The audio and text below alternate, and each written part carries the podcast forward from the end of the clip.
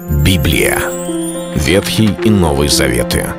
66 книг, 1189 глав. Ее писали 40 человек, 1600 лет. Но автор один — Бог. В течение года вы узнаете о 365 важных стихах Библии на 7 разных тем. Слово, Бог, Христос, вера, жизнь, семья, церковь. Программа «Три минуты Библии». Стих дня.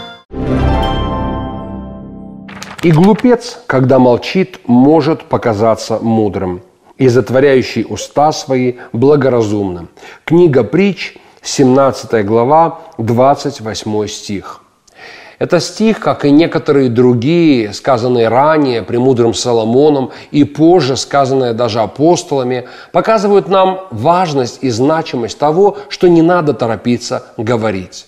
Когда человек говорит, он выплескивает все, что у него есть на сердце. И если там глупость, то глупость оказывается в устах. Ну а если там мудрость, то мудрость человек являет внешним.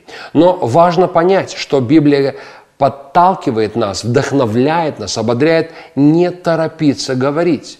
В некоторых случаях лучше помолчать. Иисус показывал много раз образец такого поведения, когда на него напирали, задавали вопросы, а он не торопился отвечать. И просто, если вы помните, однажды он сидел и рисовал что-то на песке. А один из уроков, который мы можем извлечь из этого стиха, это то, что не нужно торопиться говорить. И даже если нечего сказать, лучше промолчать, по крайней мере, мы покажемся мудрее.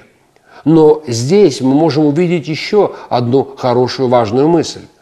Дело в том, что Библия говорит, что глупец, когда молчит, может показаться мудрым. Мы можем ошибиться в оценке происходящего, встречаясь с людьми, принимая решения, делая какие-то выводы. Нам в некоторых случаях может показаться, Библия говорит об этом, что это возможно, когда глупец кажется мудрым. И мы можем подумать, какой мудрый человек. А всего лишь потому, что что-то не было сказано, что-то не досказали, что-то осталось за кадром. И здесь для нас надо также понять, что нашей задачей является не показаться мудрыми, не научиться себя так сдержанно вести, чтобы люди оценили, насколько мы благоразумны.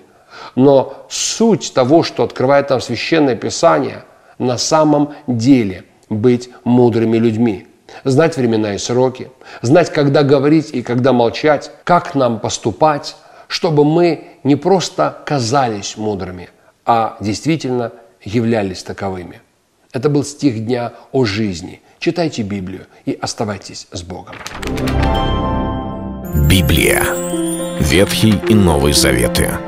66 книг, 1189 глав.